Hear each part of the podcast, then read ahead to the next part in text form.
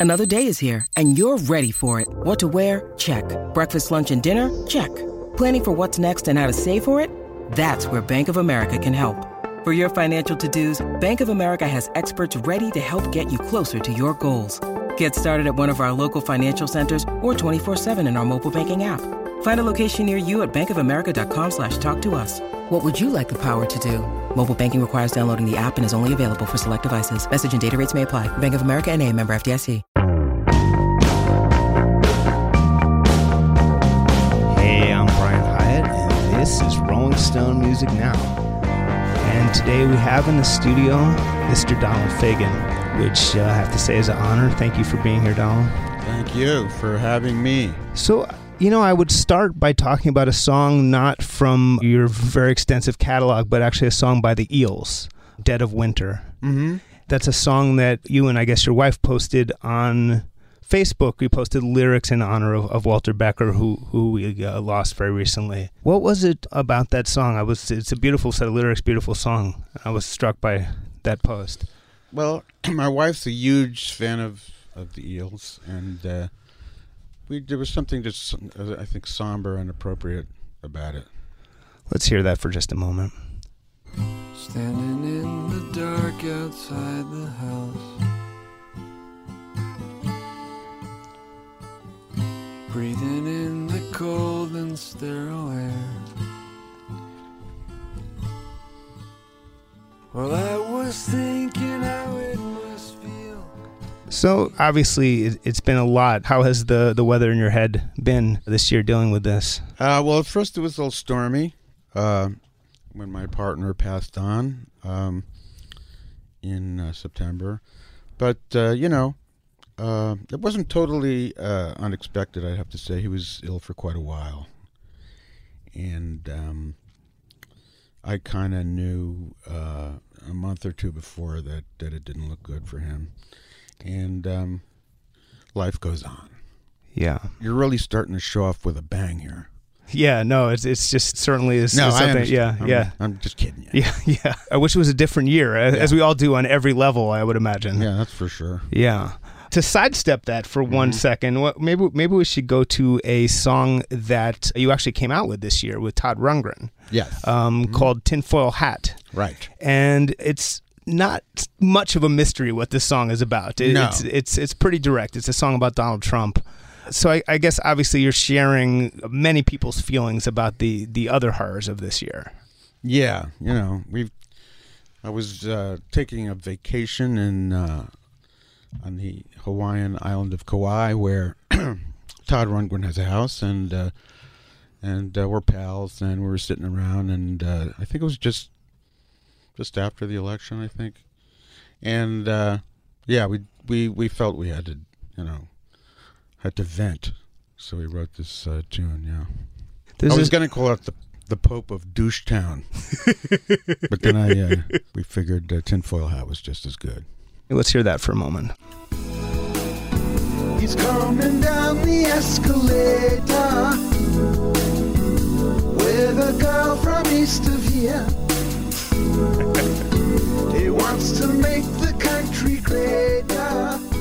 So here is reality imitating the the more grotesque imaginings that you might have had over the years. I have to say, Mm. it's it, it's uh, you literally can't make up our new reality. It feels like No, actually, it's it's kind of it makes it difficult to uh, to write uh, after doing any kind of sat- satire or political satire because it's it really outstrips any kind of fiction you might you know want to create. You've also been playing with a young band, the Night Flyers, and you know it's funny. You've been uh, you've been tough on not only the younger generation, but the generation born post 1960. But you know these guys are 20s, 30s. They're young. Wh- What's Mhm. what surprised you about the generational interchange there?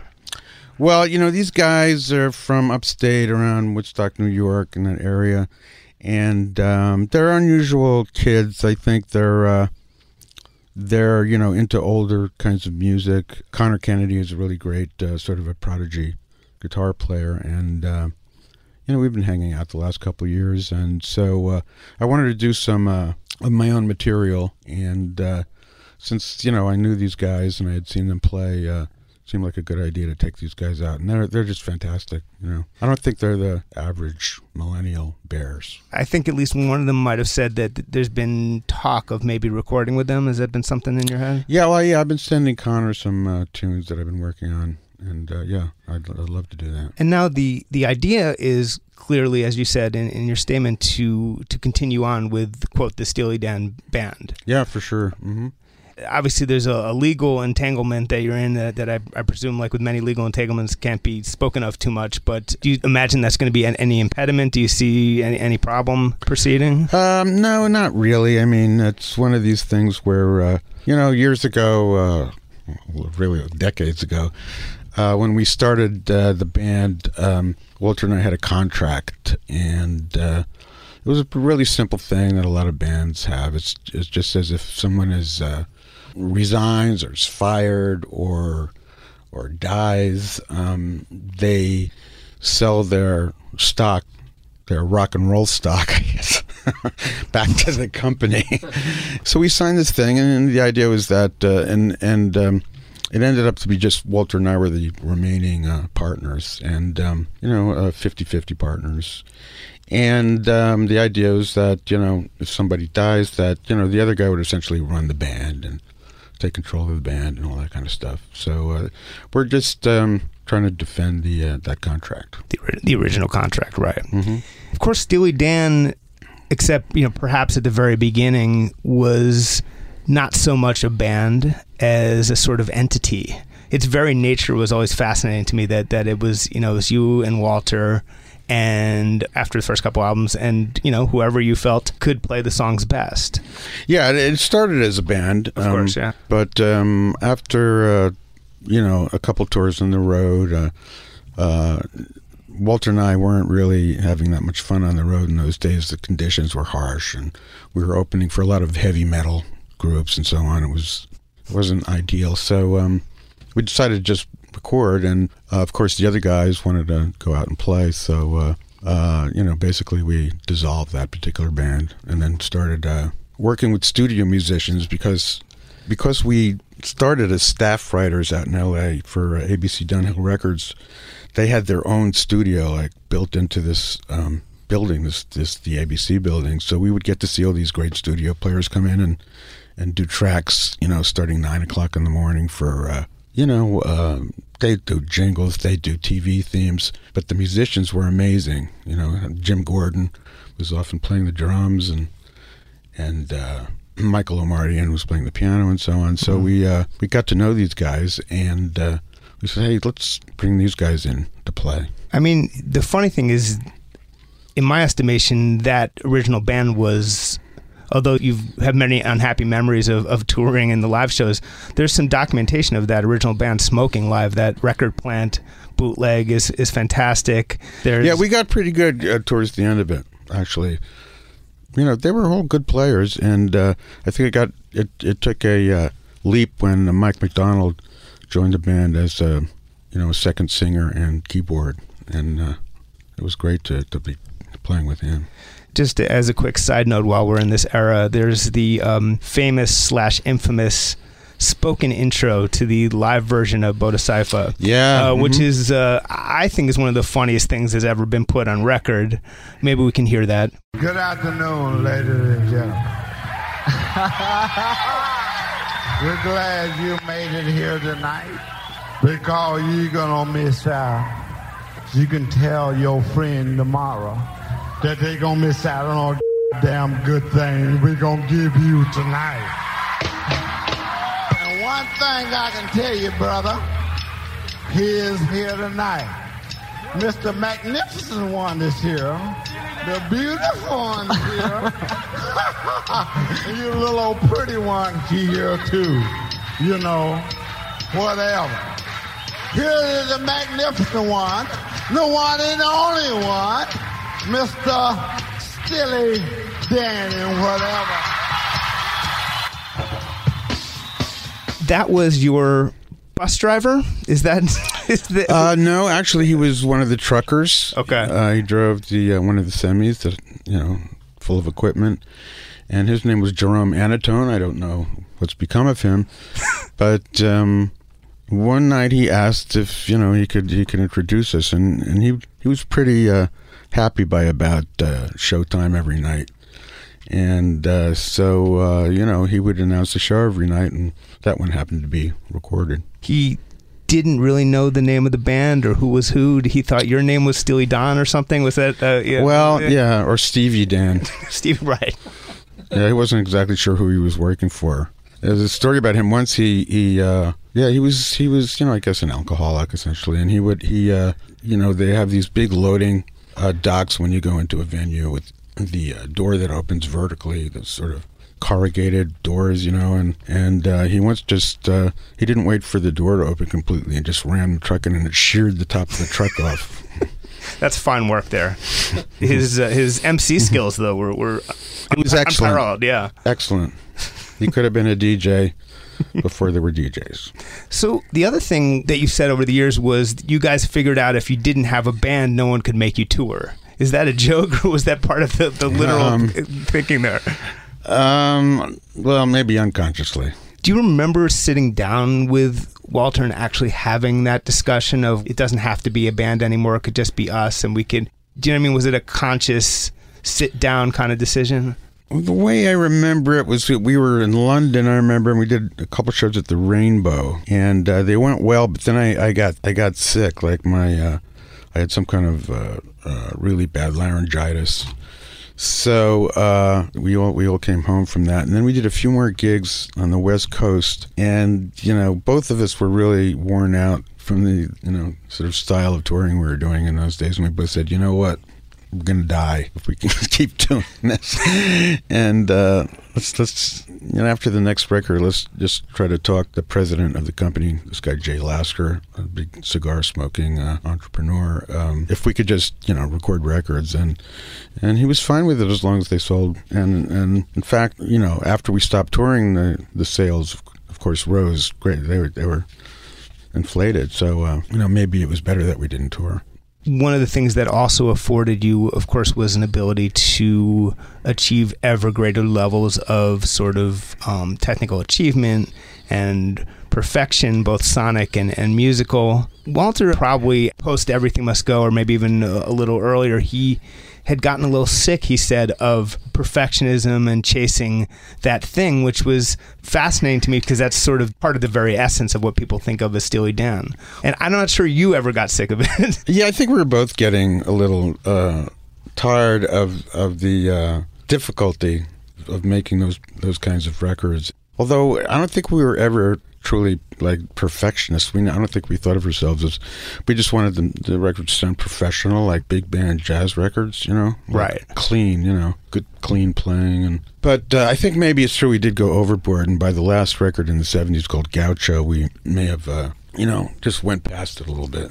I think that's what I love about that record. But yeah, I, I yeah, I like it too. I like it too. It's but it's uh, you know maybe maybe uh, there were some live live playing on that record certainly, but uh, there could have been more. I think. Not to sound like when in your Ennio Morricone interview when you're presenting him with theories and he just grunts, but there's a certain unity, perhaps unintentional, between the themes of that record and the arguably overlabored music. It actually works and, and it works very well together. Yeah, no, I think it, it turned out to be a thing. That's for sure. Yeah. there's so many great stories about the lengths that you guys went to. I mean, one, of course, is Wendel, which Mm-hmm. was a drum machine so primitive. There's a story that someone had to type into the machine for five to 20 minutes to get maybe one bar or something like that. Well, yeah, this was in the early days of uh, digital uh, recording and digital sampling and all that, and uh, we were having trouble getting a track and uh, forget which one it. that. Hey 19, actually. Hey 19, yes. maybe, yeah. And uh, so our engineer, Roger Nichols, who was a brilliant uh, guy and um, had been working with computers for, for years before anybody else was. And he, uh, I remember we said, you know, that Roger Linn drum machine, you know, it's it's not good enough. It's too bad. It's it's it wasn't uh, full frequency recording. It was like you know low sample rate, and also uh, you know you couldn't really man- manipulate the beats that much. So so I wish we had a machine that could you know is just as uh, full frequency as the digital machine we're using. And and Roger said, uh, yeah. I can I can make that. I can I think I can build one of those. he says all I need is about two hundred thousand dollars. so we just we had about two hundred thousand dollars left in our budget. Like that was like half the budget or something. And we just gave him the money, and then uh, we uh, knocked off for three weeks, and then he came in with this machine, you know. Um, but it was, as you say, it was uh, primitive compared to what they have now. It was uh, he had to type in the uh, bytes themselves, you know, a list of of bytes um, to get a sound out of it. And like I remember, he said, "I this this uh, cymbal or whatever lasts too long for the memory. There's not a." He says, "I got to wait till." Till September. So he said, "Well, what's happening?" He says, "Well, that's when Intel is coming out with an, a better chip." And so finally, uh, you know, after a while, we we could finally uh, record, you know, long things. But uh, it was very uh, laborious and boring and stupid. Well, I mean, what what always But it worked. It Yes, did work. and it sounds great. But Yeah, it did but- work. But at the same time, you had access to literally any drummer in the world. That's true. We and although we always, um, you know, we were sort of scrupulous about it. We'd always try to do the tr- a track first live, Yeah, and you know, sometimes we'd get it, and if we didn't, we'd take a sample from the track. We just recorded and credit the drummer who who played it. I mean, at the same time, something like the title track of Aja. I mean, that's Steve Gadd. I think on the on the first take. Yeah, was- or second. Maybe. Yeah, we did two takes. I think we edited first and second take together. Yeah. So when appropriate, you were very happy to use something. yeah, you know, it's whatever works. You know, was our philosophy. he goes around to drum clinics still showing people how to play that that uh, those fills that solo. You know, it's a, that's a, Yeah, you know, we just set him loose. There was a we had a, a long chart. It was like eight pages or something that uh, I had come up with. With uh, Larry Carlton helped me to to uh, put it together, and uh, it was taped onto his stand. And he just uh, there was a part where it just said drum solo, and he just he, he did it. And that's what he, he did. obliged. He, he, he mm-hmm. provided the drum solo, Yeah. and we'll hear that for just a moment.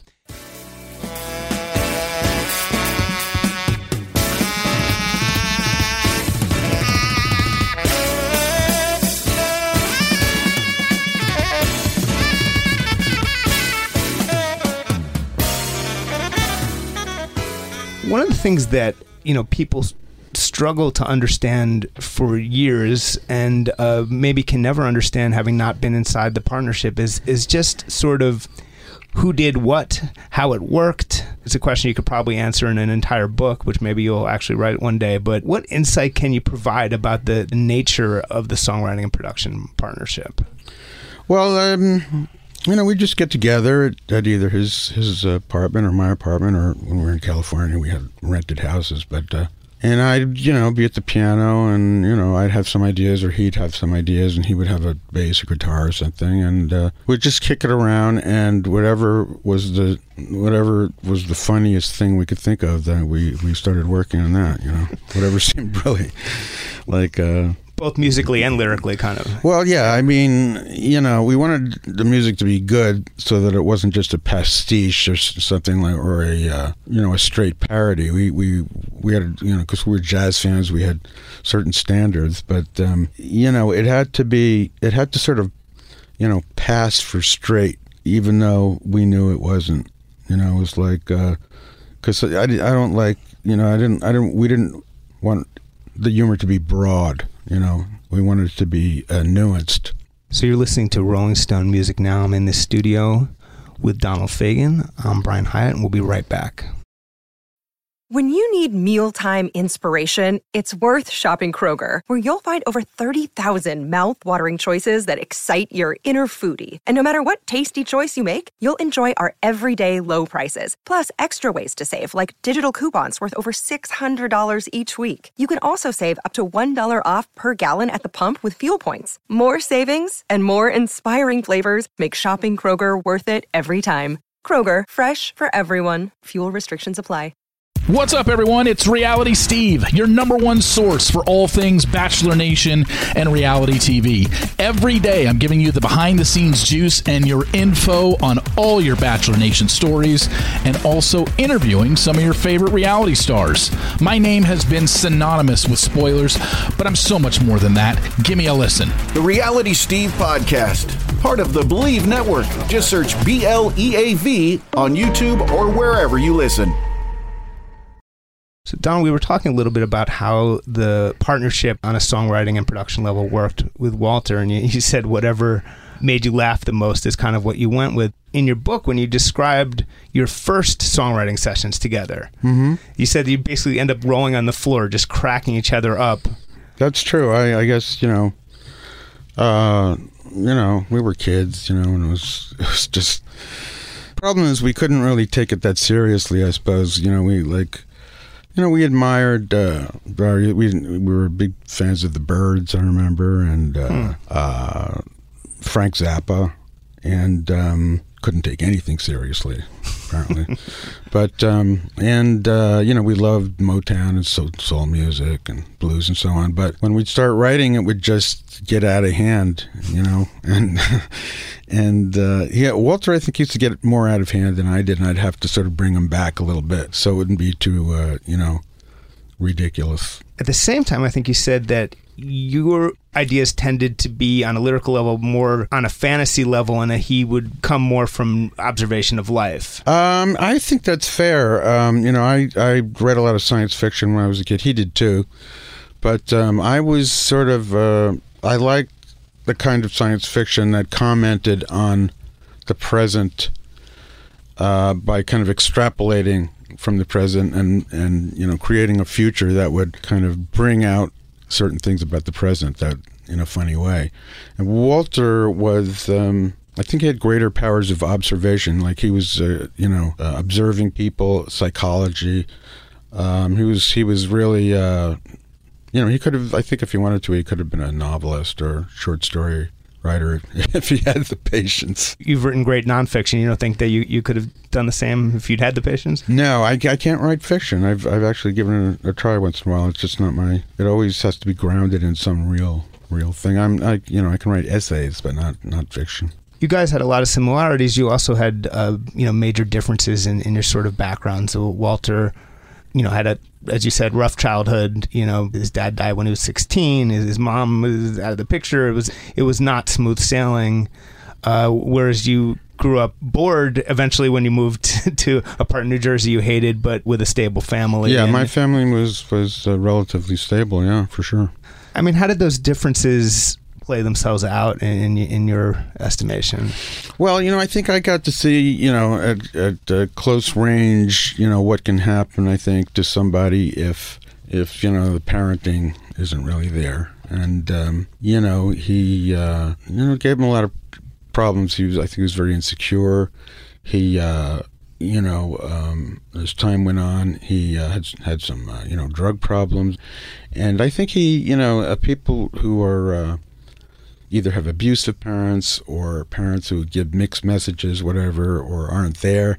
It's it is more difficult in a way because they, uh, unless someone else comes in to take their place, you know, they, I think their uh, their center is wavy, you know, their their core, and it's it's. Uh, and I think it's it's very painful uh, on some level that you know perhaps I don't even understand, and uh, so that I think that's that's why a lot of uh, I think people in that situation end up you know trying to medicate themselves or uh, have you know various other problems. You've written of your own issues with anxiety and such, but this Mm-hmm. this forced you, I guess, to be the the saner member of the partnership. For the most part, you know, we we supported each other. I think, uh, and uh, you know, it's like you know, I went through my own stuff too sometimes, and he was he was great, but um, you know, he uh, he certainly had his share of problems.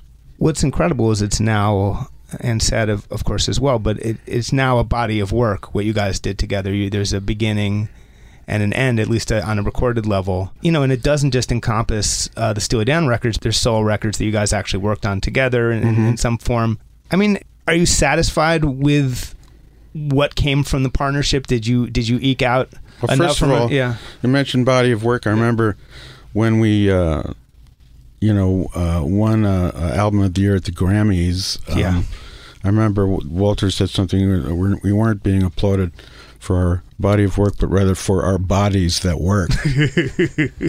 Which were, you know, we were getting on at that time. is it too soon for you to, to be able to look back and, and, and say, well, you know, we did this much together. You know, Yeah, I think we did pretty well. You know, I think uh, you know I'm not really that interested in stuff that I've done. I'm always sort of uh, I'm I'm uh, always working on something. You know, uh, not always with uh, great success, but I'm I'm always more interested in what I'm doing presently than uh, than the old stuff. And you know, other people have to judge it if it you know was any good. Do, uh, any regrets that that you didn't get uh, another Steely Dan record out together?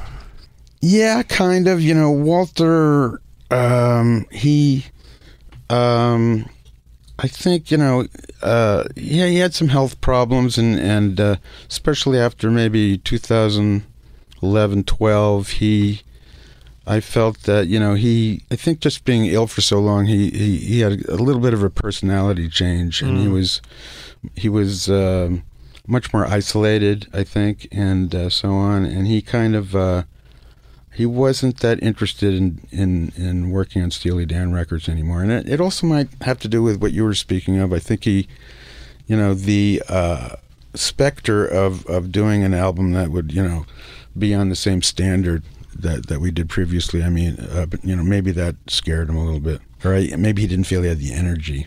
Yeah, and it's right. I mean, and that's something you know when when you talk to people who've done amazing things already. That does loom like you you know you're going to be judged by that standard, and that that can be you know Yeah, it didn't really bother me that much, but I think yeah, I think he he had a thing about it, and um, yeah, it's true. Like, because I I did ask him uh, once in a while if he wanted to do something, and he'd he'd usually say yeah, sure, but then you know he he wouldn't call me or you know whatever. So he, he it's obviously he he's lost some of the enthusiasm.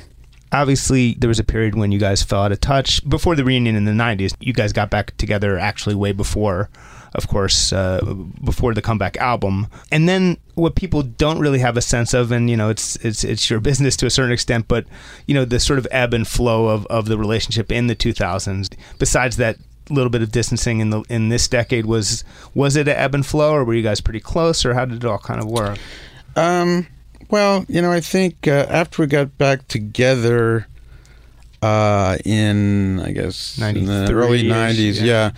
Um, you know, we both had families at that point, and like a lot of other groups, you know, you don't see each other as much. You have, you know, uh, responsibilities and so on, or children or whatever. So, uh, you know, it was it wasn't like when we were kids, but you know, we were we were always friends, and um, you know, uh, except for maybe the last couple of years when he, I think he, because of his health, he, he was more isolated. We were always like, uh, every time we'd we'd talk, we'd we'd still be laughing, and so and it was it was always fun. A friend of his uh, told one of my colleagues that he that Walter was like actually drinking again in the, in the 2000s.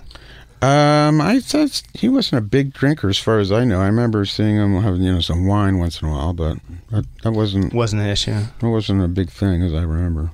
Did you and He was more into opiates. on a continuing basis? No, uh, intermittently. Not to ever compare you to Mick and Keith. I, you know, I know that that Mick was. It's a hard comparison to draw, but I know that Mick sometimes. You know, people love Keith and, and, and worship his sort of, you know, um, pushing it to the edge lifestyle, but it can be very frustrating to be Mick and have to deal with Keith. I don't know if it And was vice ever, versa, I'm sure. Good point. Yes. Were you ever sort of Mick in that scenario where you're trying to keep it together and You know, I remember sort of these brief periods um, in when we were touring in the early '70s. Uh, I think you know he hated touring then, and he you know he, was, he became a little hard to deal with then. And I remember having a talk about it, and then he was cool, you know, for years afterwards.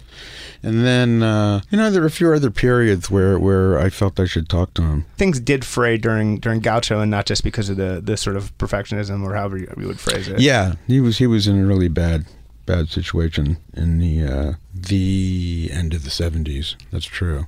What were the musical differences, if any, between your sort of tastes and what what sort of sounds or approaches or whatever was more him or more you, if that can be teased out at all?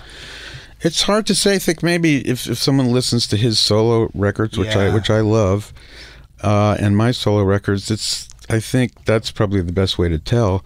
Although we were very, very much of one mind for the most part. I think, uh, generally speaking, like um, you know, when I first met him, he was, and he, you know, I just heard the songs he had written when he was 17, 18.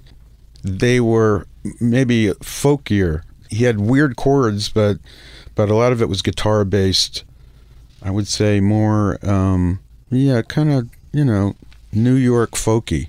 And uh, I think I was already starting to put more like jazz harmony into it, um, and you know, so on. But it didn't seem to be a problem. We just, you know, used a little of his stuff and a little of my stuff, and we just kind of the songs just grew like uh, excrescences, you know. the use of uh, you know fantastic and sometimes incongruous theoretically jazz chords in, in rock and roll. Mm-hmm. One time you guys cited uh, Laura Nyro as an influence on that. Is that yeah. hmm Well, yeah, I remember Walter at, at school. He had a uh, was sharing a dorm, very large dorm room with a roommate, and he had these huge Altec uh, speakers, um, studio monitors, these used studio monitors he had bought on the floor. And uh, I remember once he said, "Hey, you got to hear this," and we went up, and he had uh, this Laura Nyro record, um, and uh, that was the one that had like. Uh, it had uh, I remember had a song "Chambers Walls of Heartache," and uh, we were amazed by that record because it used a lot of uh, uh, stuff from modern music, like uh, you know, Hindemith and Bartok, you know, type of chords with uh, triads with uh, you know the wrong bass note and stuff like that. Plus, she she had a way of of uh, of mixing mixing it in with blues and Motown type stuff that was fantastic, and uh, I think that uh, we started to become like sort of more experimental uh, after hearing that, and a few other few other things.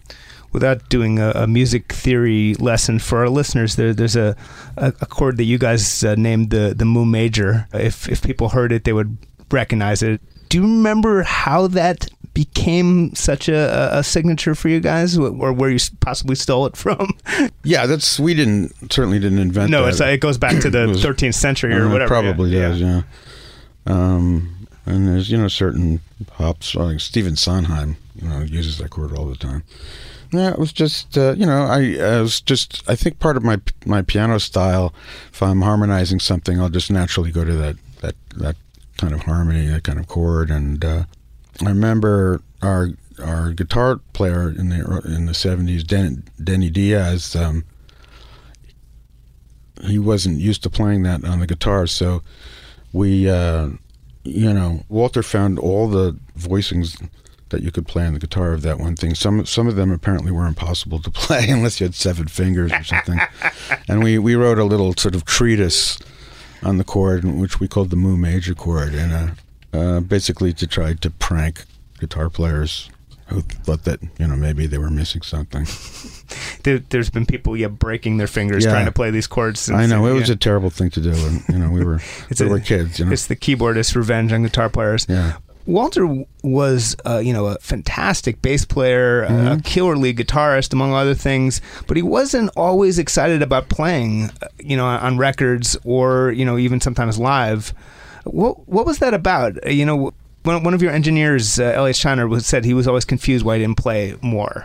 Yeah, I was too. It's uh, I think it, again it, was, it goes back to a certain kind of insecurity. Um, he, uh, you know, just uh, you know, he's a great player, but uh, you know, for some reason he he was just uh, didn't have confidence. As as time went on, he he became more confident about his playing. But you know, I'd certainly always encourage him play because I loved his touch and his his ideas were you know amazing. your keyboard player playing though has always been kind of close to the center and it's often simple parts it, for all the complexity it's it's often you're kind of just playing the chords essentially. You- you know there's no particular interest in showing off on your part. No, I mean, uh, you know, I, I I do have I think certain limitations to, to my playing, but um, uh, yeah, it's it's I think just my role is more of a, as a rhythm player. Um, you know, uh, sometimes in uh, live I'll you know uh, give myself a solo once in a while or something like that, but on records. Um, you know, I don't know. There's, you know, rock and roll. It's it's kind of uh, underwhelming sometimes to hear a piano piano solo, at least in the style I play, which is some kind of single note, right hand beboppy style. You know, it's it's like it's it sounds a little weak sometimes with with the the other instrumentation. You know. So I, I guess I just haven't. Sometimes I I've done some things on syn- synthesizer that uh, Yeah. I think fit in better. You once thought about applying supposedly to uh, be in Bob Dylan's touring band or auditioning. Wouldn't that have been dull for you, given the kind of chords and, and simplicity of, of his music? Uh, no, because um, I think if you listen to the way, for instance, Richard Manuel uh, plays Bob Dylan songs, they're they're not boring at all. They're, he he has a lot of gospel uh, flourishes and uh, what you call added note harmony, like the mu major.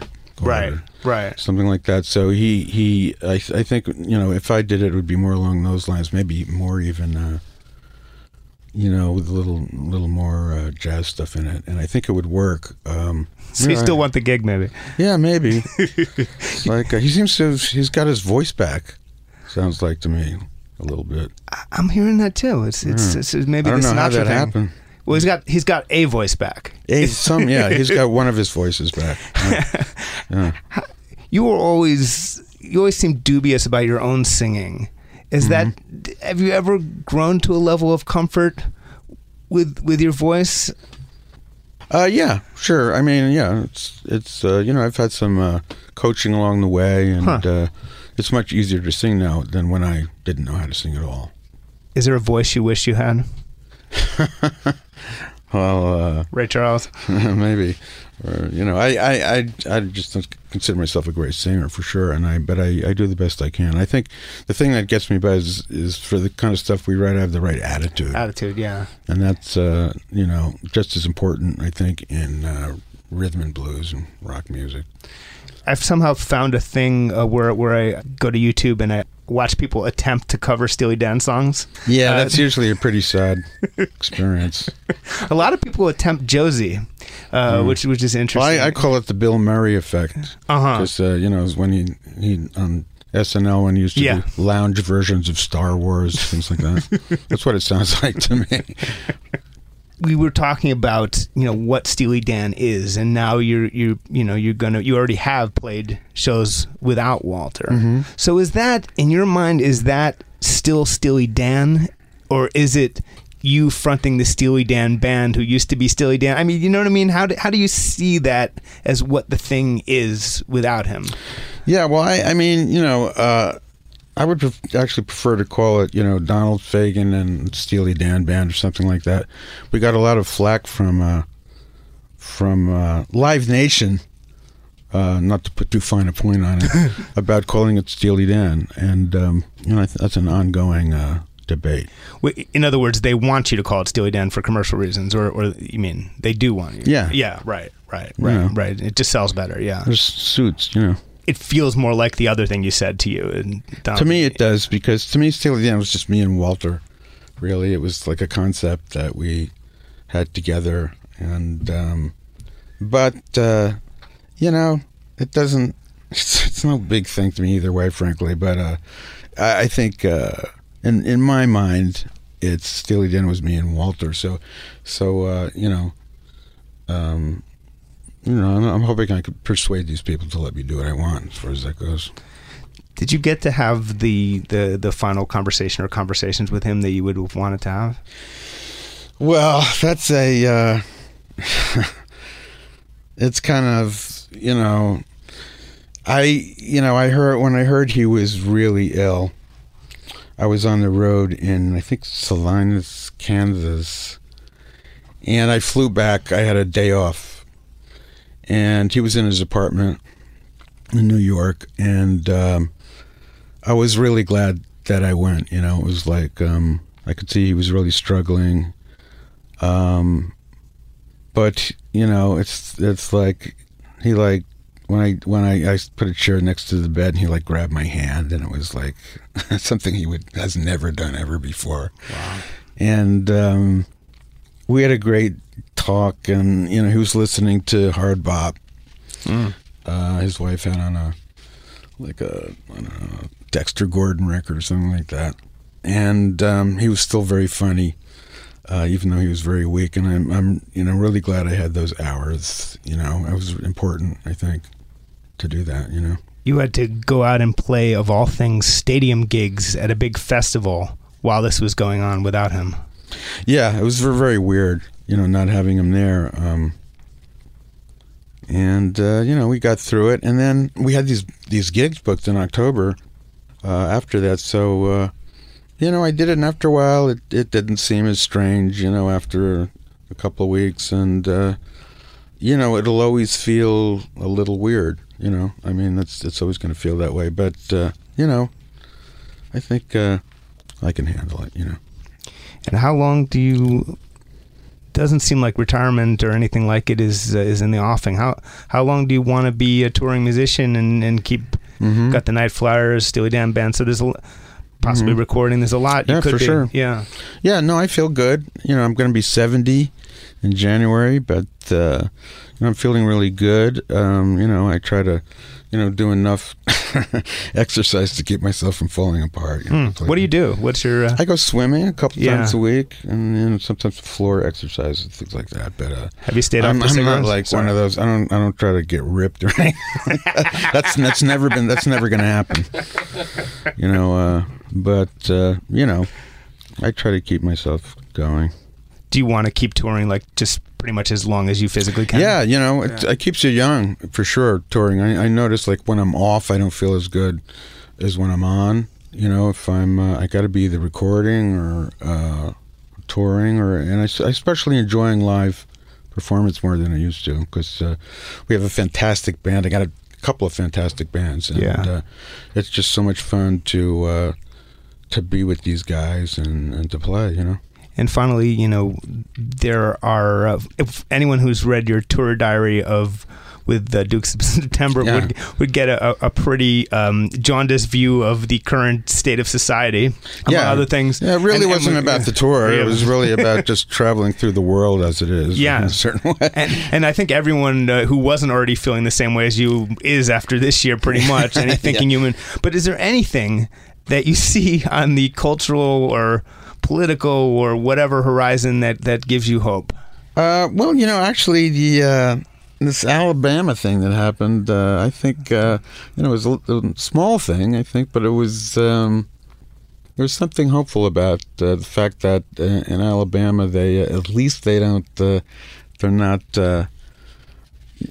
So jaded and jaundiced that they would actually like elect a, you know, a, big douche like that guy, you know, to the Senate. I mean, really, give me a fucking break, man. you know, it's got to stop somewhere. You know. Well, so this has been Rolling Stone Music Now. We've been lucky enough to have Donald Fagen in the studio. Thank you so much Thank you. for being here and, and for all the years of music. Is to be sappy for a moment, and uh, we will be back next week at 1 p.m. here on Volume Sirius XM 106. In the meantime, download us as a podcast, subscribe to us as a podcast, and leave us a nice review if you can. Come on, we had Donald Fagen on. Come on, Yeah, baby. and we'll see you next week. Thanks again, Donald. Thanks.